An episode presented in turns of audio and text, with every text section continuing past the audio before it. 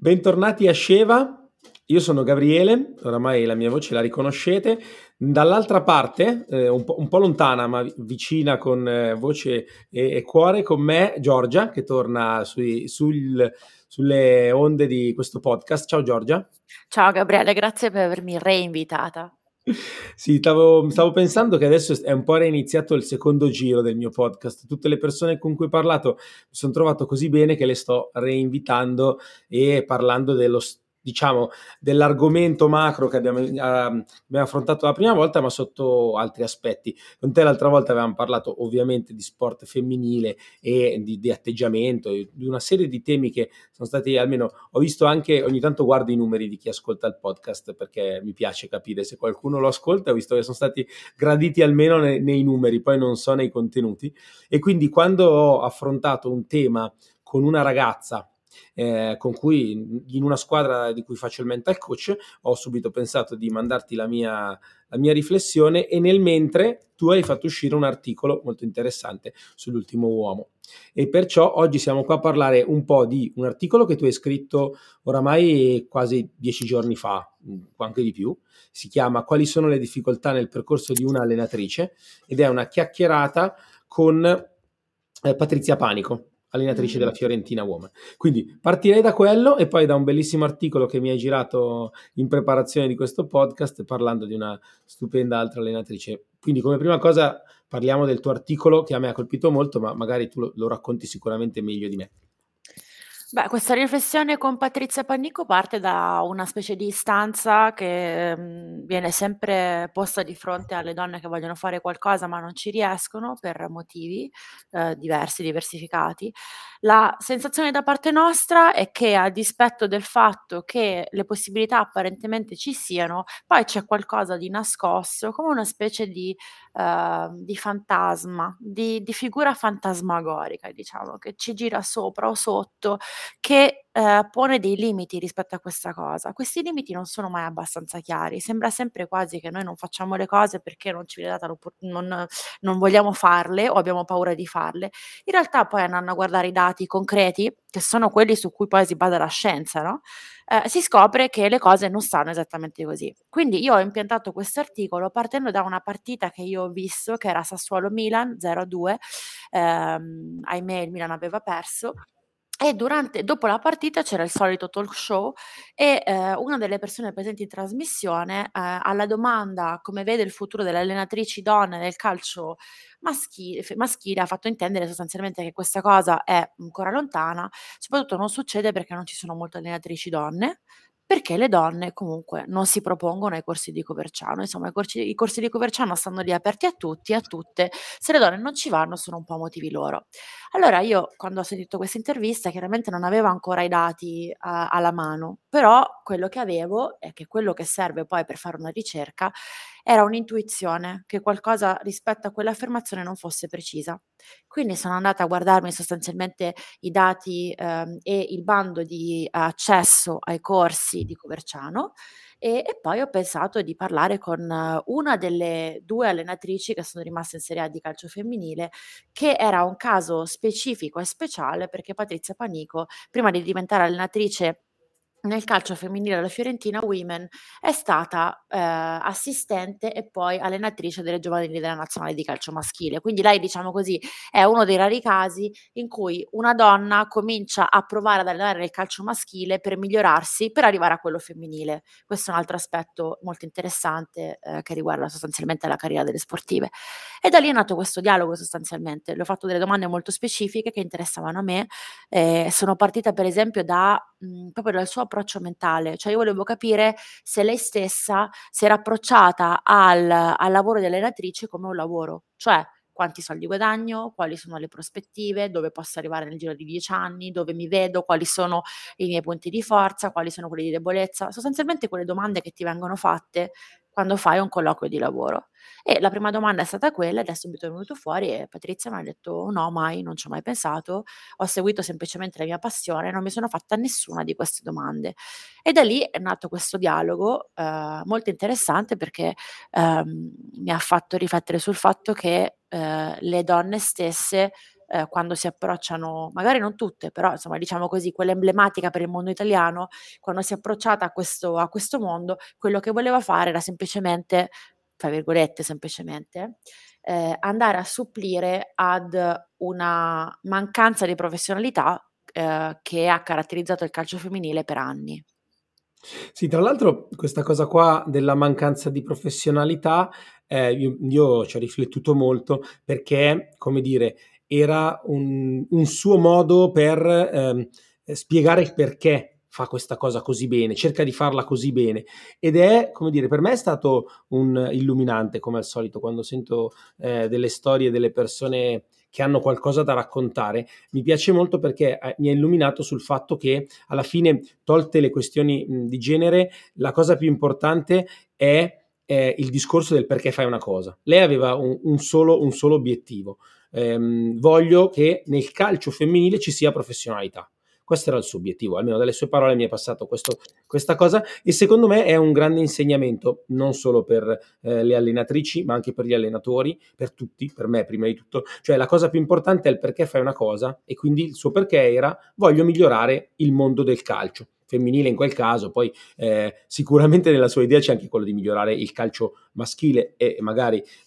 riuscisse perché anche lì c'è molto da migliorare anche rispetto a professionalità, voglia, impegno, capacità di mettersi in gioco. E, ehm, mh, proprio su questa cosa qua, della capacità di mettersi in gioco, proprio sulla, sua, sulla tua chiacchierata con lei e su alcune chiacchierate che ho fatto io con delle atlete, eh, ti chiedo questa cosa. Quanto secondo te manca proprio... Ehm, dei grandi esempi di allenatrici, cioè come per dire, non so se sai, c'è la storia per esempio di Richard Bannister che era stato il primo, il primo atleta nei 1600, nel miglio di corsa a scendere sotto il limite dei 4 minuti, adesso vado a memoria, però un limite che nessuno era mai riuscito a farlo. Quando lui ce l'ha fatta, in due settimane o in due mesi, in 16 sono scesi sotto quella, quella soglia. Come per dire, oh, ce l'ha fatta lui, ce la posso fare anch'io. Questo è, è, un limite mentale che spesso ci mettiamo. Allora ti chiedo proprio quanto mancano gli esempi in questa cosa, quanto manca, oppure quanto ne parla un poco degli esempi, perché poi parleremo di un esempio che è fantastico come tanti altri, proprio quanto manca qualcosa che ti ispiri, secondo te, magari no, eh? magari è la mia visione. Allora, lo sport femminile è uno sport che in questo momento procede per aggregazione. Questo cosa significa? Che eh, ogni volta che accade qualcosa è sempre la prima volta. Eh, faccio un esempio, per esempio il fatto che la Juventus femminile giochi la Champions League in questa stagione all'Allianz Stadium è la prima volta e, ehm, e questo comporta per esempio che ci siano dei biglietti gratuiti eh, e anche questa è la prima volta. La stessa cosa vale per, ehm, per, le, gioca- per le allenatrici. Patrizia Panico è stata la prima donna italiana ad allenare una nazionale maschile e poi una squadra femminile. C'era stata solamente Carolina Morace che aveva allenato in Serie C però una carriera che era finita prestissimo. Quindi uh, sicuramente tutte le volte che una, una, giocatrice, un atleta, una giornalista, una dirigente um, fa qualcosa di significativo è un po' sempre la prima volta. Questo è un aspetto molto interessante del, dello sport femminile. E Patrizia Panico in realtà uh, non è una uh, per carattere, uh, non è una donna, una giocatrice che ha bisogno di esempi. Lei è stata una delle giocatrici italiane con la carriera più longeva, 30 anni quasi, uh, una delle giocatrici che hanno segnato in più, se non, se non, addirittura quella che detiene il record di gol in nazionale. Uh, ha cambiato quasi tutte quante le squadre di Serie A, quindi sostanzialmente è una di quelle che uh, crea i record affinché poi le altre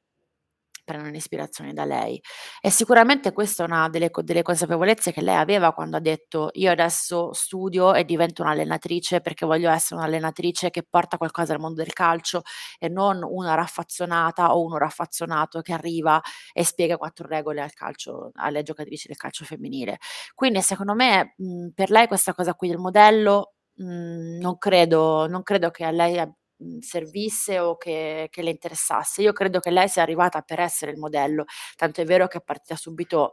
al top, cioè con la nazionale maschile e poi eh, con la Serie A femminile ed è giovanissima, lei ha preso il, il tesserino se non sbaglio nel 2018-2017, quindi stiamo parlando veramente di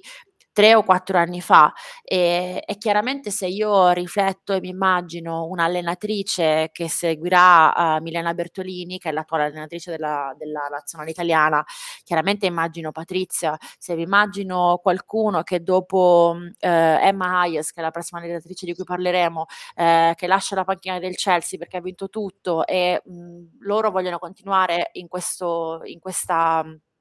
uh, uh, sequela di donne che allenano, mi immagino Patrizia Panico, cioè io immagino che Patrizia nel giro di qualche anno uh, potrà avere veramente la libertà di andare dove vuole e non importa se è una panchina maschile o femminile, questa è un'altra delle domande che le ho fatto, le ho chiesto se magari lei quando si immaginava no, in panchina si vedeva su una panchina maschile o una femminile, lei mi ha detto nessuna delle due, immaginavo in panchina, appunto, basta come allenatrice. E questo chiaramente ehm, porta il discorso anche su un altro livello, perché anche stamattina facendo ricerca per parlare con te, ho visto che ehm, adesso Emma Hayes è davvero un'allenatrice importante perché finalmente anche nel calcio maschile hanno cominciato ad interessarsi a lei e qualche squadra ha cominciato a, come dire, ehm, a, a, guardarla come a, papabile come, per, per, come allenatrice. Questo è un altro discorso amplissimo perché eh, io ho studiato molto anche Becky Hammond, che è la prima allenatrice in NBA, poi allenatrice, ha avuto un paio di partite come, come head coach, in realtà lei è l'assistente di, di Popovic e anche lì eh, quando io ho iniziato questo processo di studio eh, ho cominciato con un punto di vista, adesso che sono un anno e mezzo, due, che guardo storie, me ne, me ne interesso, ci rifletto, uh, chiaramente anche il mio punto di vista un pochino è cambiato. Sì, come, come Mais, eh, Mais, prima dicevi, mh,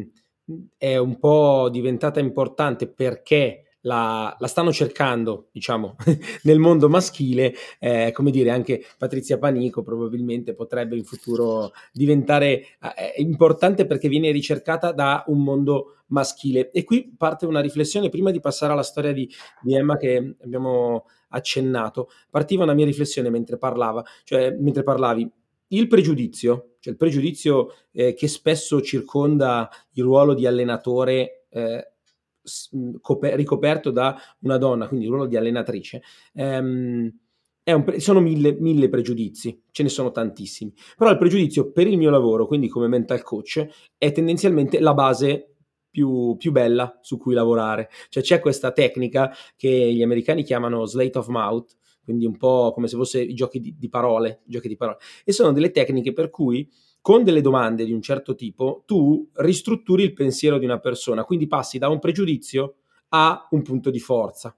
Cioè, questa qua è una cosa che, per dirti il controesempio, è una roba molto semplice, che è quello che abbiamo fatto prima. Cioè, ci sono delle donne che sono riuscite a fare determinate cose. Quindi, visto che c'è stata la prima donna, ce ne potranno essere altre. E quindi questo è un modo per ristrutturare il pensiero. Cioè, avere un esempio non sembra, a volte sembra più una forma narrativa di storytelling, ma nella, proprio nel nel mondo mentale è fondamentale perché ti dà la possibilità di capire che quella cosa la puoi fare e questo già è un passaggio di, di livello rispetto al boh, si fa, non si fa, un po' di insicurezza. Perciò questa cosa qua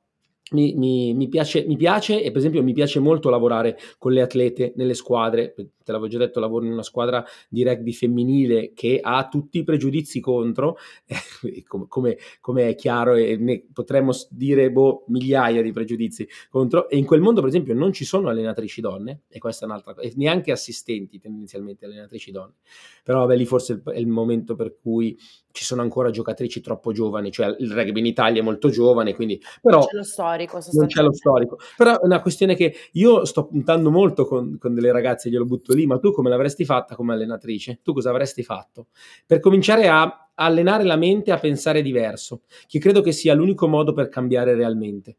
Anche, eh, cioè l'unico modo per cambiare è pensare diverso e mh, sia Patrizia Panico che Mai sanno diciamo, nella loro vita questa base, cioè il pensare diverso.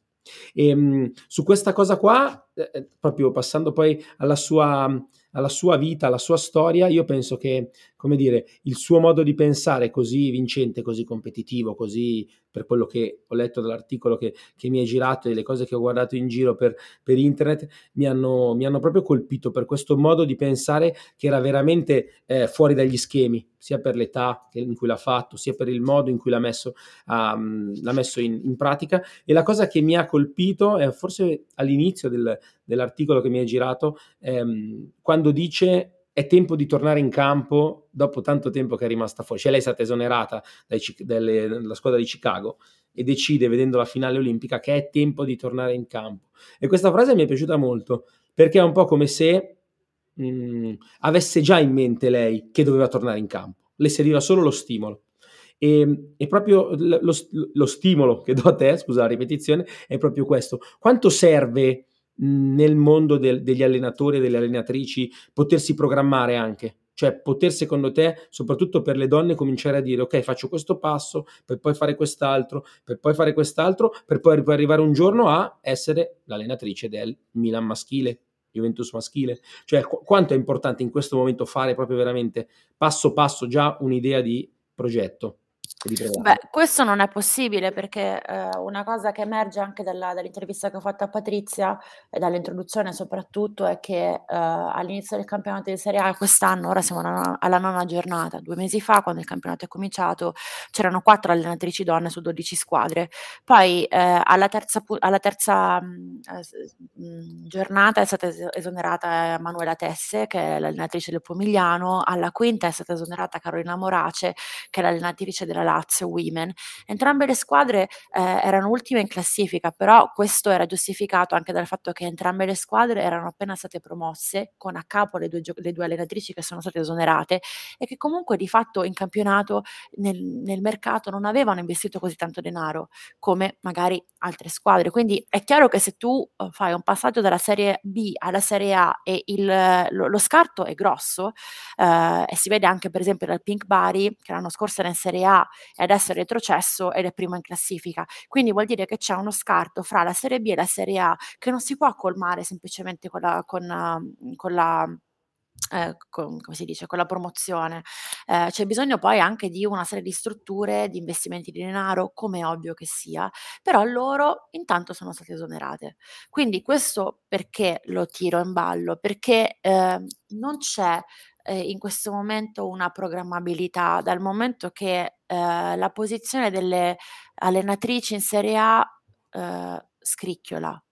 Uh, quello che dicevi tu prima su Emma Hayes, uh, cioè che lei era pronta per tornare, è vero. È molto interessante come lei però abbia cominciato la carriera da allenatrice molto presto, a 20 anni, perché si era infortunata quando aveva 17 anni e, e ha cominciato da subito all'università a prendere brevetti, fra l'altro non solo di calcio, ma anche di ping pong, di nuoto, di qualsiasi cosa. E, um, e poi uh, nel momento di stacco fra l'esonero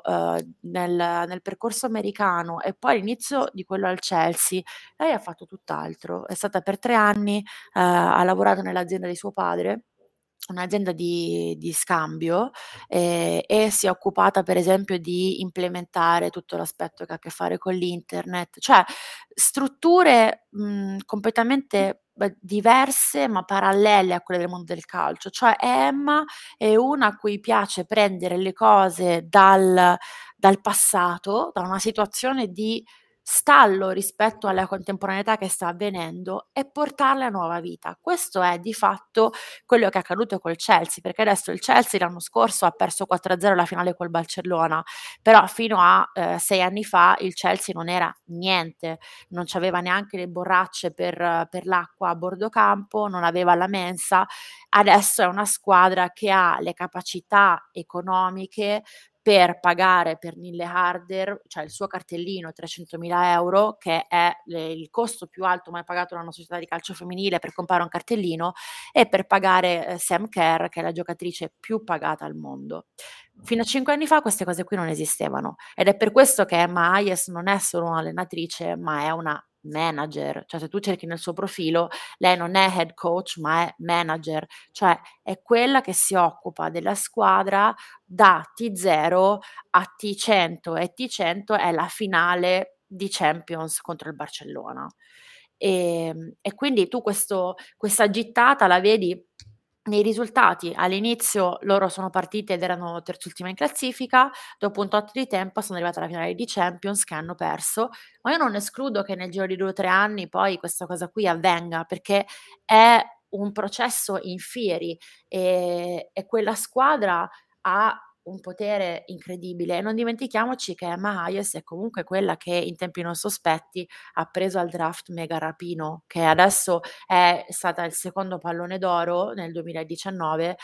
però a quel tempo era una ragazza uscita dall'università, sicuramente con talento, ma come ce ne sono mille negli Stati Uniti. Quindi questa donna sicuramente ha un pochino, eh, è un po' remida, no? Quando tocca qualco- la palla del, da calcio, questa immediatamente diventa dorata. E questo secondo me è un aspetto molto importante. A me la cosa che, mhmm, che, che, che, rubo a lei, cioè tutte le storie ovviamente come ti dicevo prima danno degli stimoli, la cosa che rubo a lei è quello che dice nell'intervista, eh, non mi ricordo chi, però comunque una delle, delle, persone del Chelsea e, e disse, ha detto, quando è arrivata ha chiesto gli standard più alti, cioè ha chiesto non ha chiesto, non si è adattata al livello dove era, aveva già in mente dove voleva andare. Questo, questa roba qua gli rubo e mi piacerebbe diventasse un po' un, un modo per esempio con gli allenatori che alleno, eh, non ho, non ho, come ti dicevo l'altra volta, neanche negli ultimi mesi ho trovato un'allenatrice, ma prima o poi arriverà,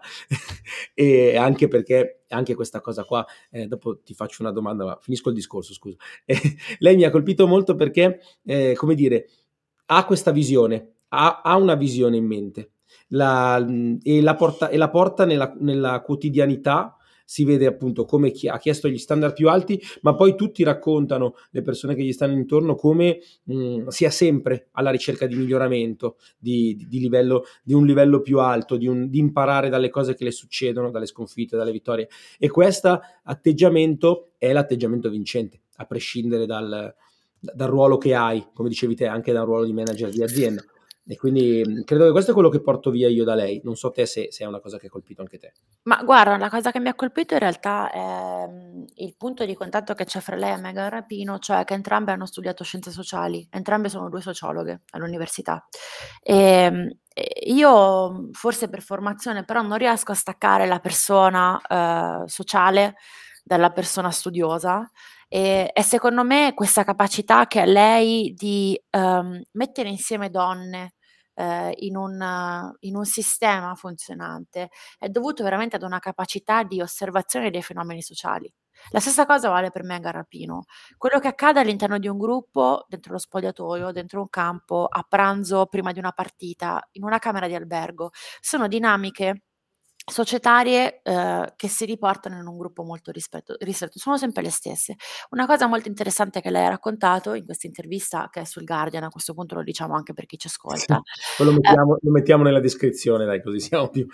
Esatto, perché secondo me è molto interessante, è che lei racconta come eh, prima, in preparazione della finale di Champions contro il Barcellona, ehm, lei avesse preparato questo, questo incontro per settimane, non solo da un punto di vista tecnico-tattico, ma anche mentale. Quindi aveva chiesto alle ragazze di immaginarsi ehm, i diversi risultati di questa partita se fosse andata bene, se fosse andata male, se fosse andata in maniera media, perché lei in questo modo aveva preparato mentalmente le ragazze a qualsiasi risultato, cioè aveva chiesto loro, immaginati il migliore dei mondi possibili e il peggiore dei mondi possibili, mettitici dentro, perché in un certo senso la paura aveva già una forma. E questo secondo me è importantissimo per vivere la vita reale di tutti i giorni, ma anche quando giochi soprattutto una partita che ha un tempo limitato, 90 minuti, 40 minuti, non c'è una seconda opportunità, quindi devi essere capace di gestire le tue emozioni um,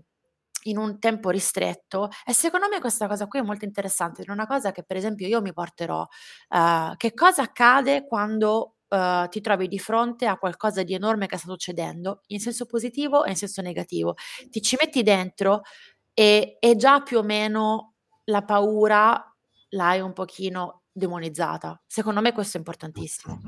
Sì, sicuramente anticipare, anticipare le paure è un modo per gestirle meglio. Eh, come anticipare l'ansia, mentalmente riuscire a fare questa anticipazione, che anche questa è una tecnica che, che si utilizza, migliora l'atteggiamento mentale nel momento in cui poi entri in campo, hai la sfida o hai tutta una serie di altre cose da fare. Eh, lei sicuramente eh, l'ha fatto nel racconto che, che hai appena mh, portato tu ehm, un'altra cosa che lei fa, ehm, che, che, tu dici appunto che è quello di riuscire a mettere insieme donne, mi fa venire in mente, mi, mi ha un po' anticipa- anticipato la domanda che ti stavo per fare prima, eh, perché prima quando stamattina appunto stavo preparando la puntata, ehm, ho fatto questa cosa che, che mi succede spesso su, su, Google, scrivo le due parole o le due o tre parole eh, che ho in mente della trasmissione e vedo che cosa mi propone, così, in maniera molto semplice. Ho scritto competizione e donne, molto semplice, ed è venuto fuori un articolo Mm, ovviamente no, non, non, non, che non condivido molto,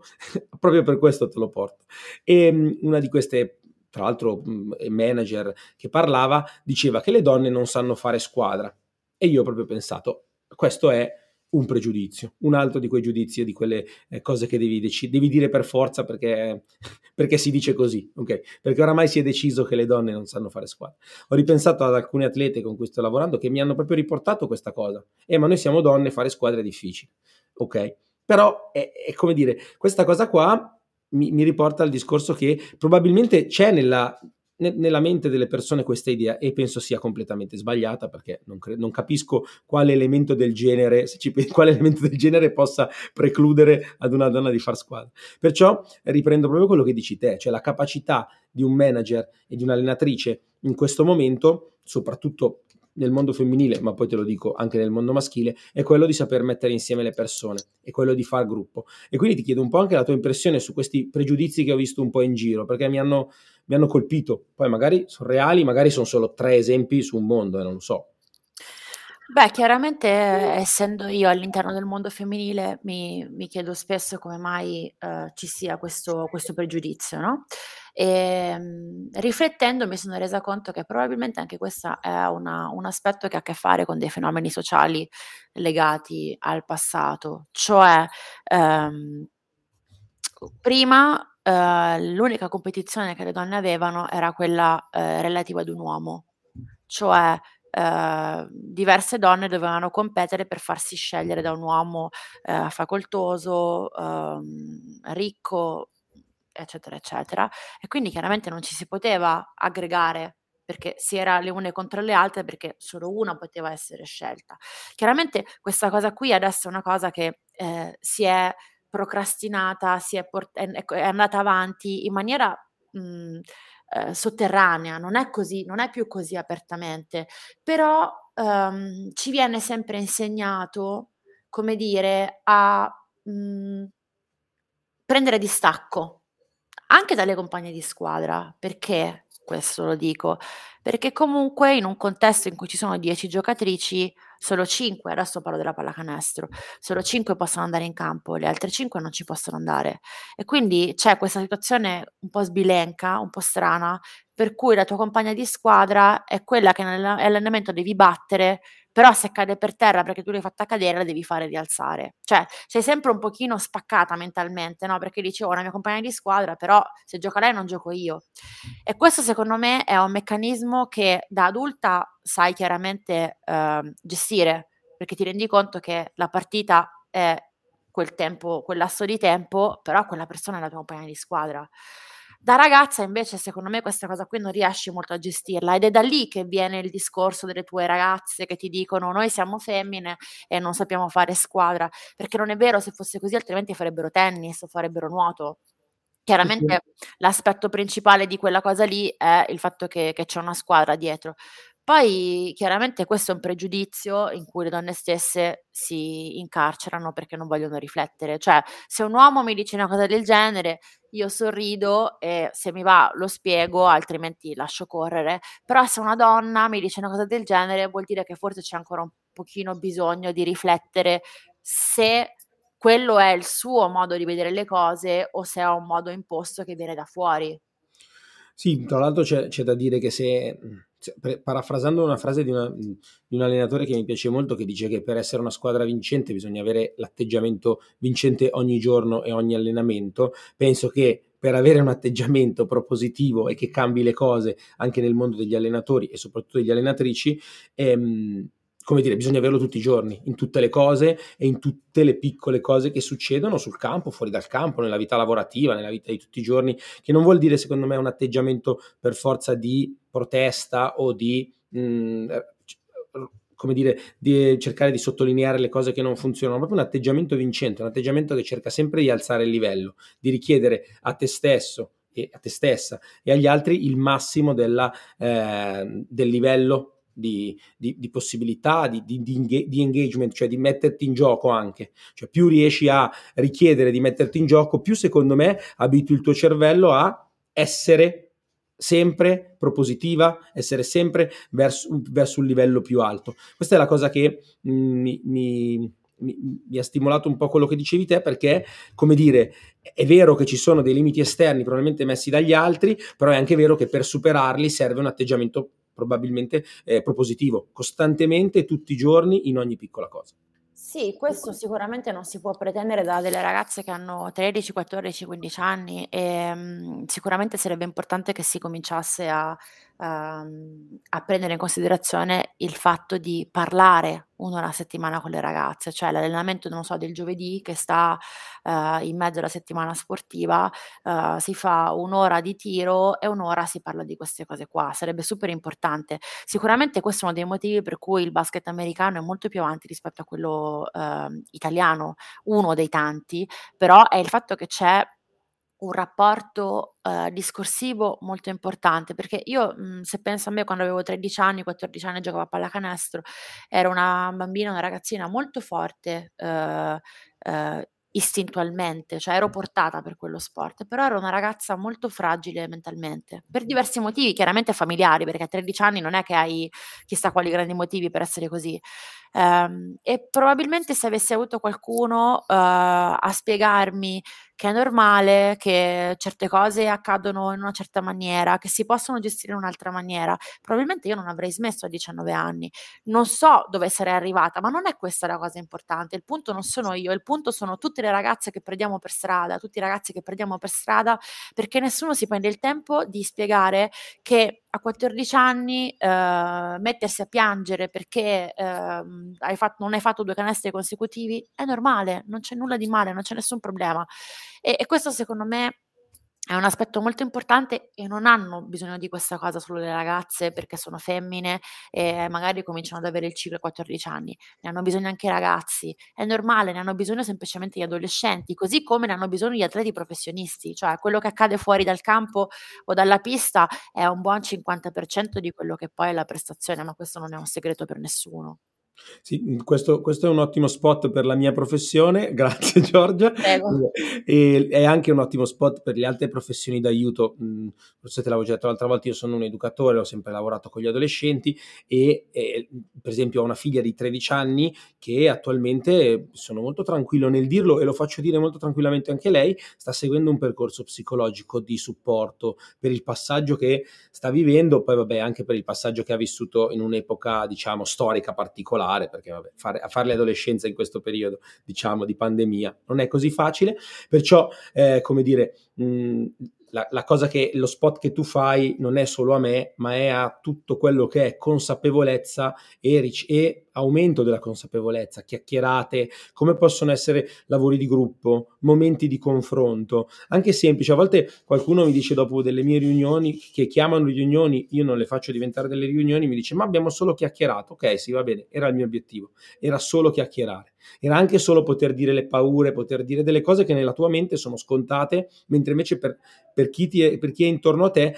no. E quindi è importante, come dire, che, che ci siano questi momenti. La, mm, credo che la sensibilità debba cambiare in questo momento. Il mio obiettivo, come quello di, delle persone, de, degli allenatrici di cui abbiamo parlato prima, è proprio questo: modificare il pensiero delle persone, modificare il modo di, atteggia, di, di proporsi e di stare con gli altri per cambiare poi tutto quello che abbiamo intorno. Il primo cambiamento, per esempio, che in questo periodo sto portando, soprattutto a chi è più in difficoltà, è la risata, il cambiare le cose ridendo, cercando di, se tu sei serio, sei bloccato. Se tu ridi e riesci a ridere di una cosa, secondo me, non solo secondo me, ma anche secondo le persone più importanti di me, riesci a cambiarla. Cioè, più riesci a ridere di una roba, più puoi cambiarla. Quindi senza prenderla, diciamo, come dire, senza prenderla in giro, senza prenderla perché, senza banalizzarla, ma ridendo di una cosa, tu puoi cambiarla. Quindi questa è, la, è l'impressione che mi sono portato via anche dalle cose che ho letto. Assolutamente, ma questo è un insegnamento di vita che io sto vivendo adesso a 36 anni. quasi 36, eh, che le cose non vanno assolutamente prese di petto. Cioè, ehm, è è un un impiego di energie, mhmm, sbagliato, ti ti ti irrigidisci, ma soprattutto in campo. Ehm, adesso anche questa settimana c'è stata la seconda partita della nazionale femminile di pallacanestro, uhm, e il la prima partita contro la Slovacchia è stata vinta a 12 secondi dalla fine di 2 punti. Mhmm, la Slovacchia non doveva essere una un'avversaria che doveva preoccuparci più di tanto, però è successo e le ragazze hanno combattuto fino alla fine e hanno risolto la partita, quindi un po' flexando, no, uso questo termine un po' giovane, uhm, per dire, no, uhm, che bisogna arrivare nelle cose sempre un pochino flettendo, sempre sempre morbidi sulle gambe, sempre morbidi mentalmente. E questa è una cosa che chiaramente a 14 anni non sai fare, cioè se sei così di carattere sei fortunato o fortunata, se invece di carattere sei una persona greve, seria, come per esempio ero io che amavo leggere le poesie di Carducci a 8 anni, eh, capisci che mh, mhmm, non, non, è possibile, ci vuole qualcuno che ti spieghi appunto questa cosa qua, ok, non c'è problema, eh, ricominciamo da capo. E questo secondo me è importantissimo ma in generale anche per le atlete, le atlete grandi, non è che ogni domenica Saragama fa il partitone della vita. Poi però c'è la Champions e contro, contro il Wolfsburg fa il partitone e allora lì dici ok, va bene, a, a, proposito di leggerezza, eh, che terrei come, come, chiusura un po' della nostra chiacchierata, ti consiglio, magari lo fai già, di guardarti le partite di futsal, il calcio a 5 femminile, ehm, la Serie A, ma anche la nazionale, si trovano su, su Futsal TV, quindi si trovano libere su, su, sul, sul web e sono bellissime, sono di una leggerezza e di una eh, bellezza dei gesti tecnici, del divertimento, proprio, proprio crea- il futsal per me è creatività, nel calcio proprio la creatività. E il maschile mh, sì, ma anche troppa potenza, il femminile ha quel tocco di creatività particolare. E ho visto l'ultima settimana ho visto un paio di, di, di gol e di numeri fantastici. Quindi proprio per chiudere sulla, sulla, diciamo, sulla leggerezza ti consiglio questo poi magari ne parliamo alla prossima puntata o di questo o di Rosna Mayunas che è una delle mie attuali diciamo idoli sportivi che ho visto combattere poco tempo fa e mi è piaciuta molto per l'atteggiamento che ha Beh, io allora vi lascio anche con un consiglio. Adesso questa settimana, ehm, ci sarà di nuovo la o questa o la prossima, ci sarà di nuovo la Champions League. No, questa settimana c'è di nuovo la Champions League. Ehm, il Chelsea assolutamente da guardare, ma anche la Juventus. Due squadre il Chelsea è una squadra divertentissima, la Juventus pure, quindi le partite sono gratuite, si trovano su YouTube live oppure in streaming, quindi questo è il mio consiglio, molto divertenti e poi ci serve pubblico per il calcio femminile perché l'anno prossimo ci sono gli europei e dobbiamo essere in tanti, tante, tante, tantissime, tantissime.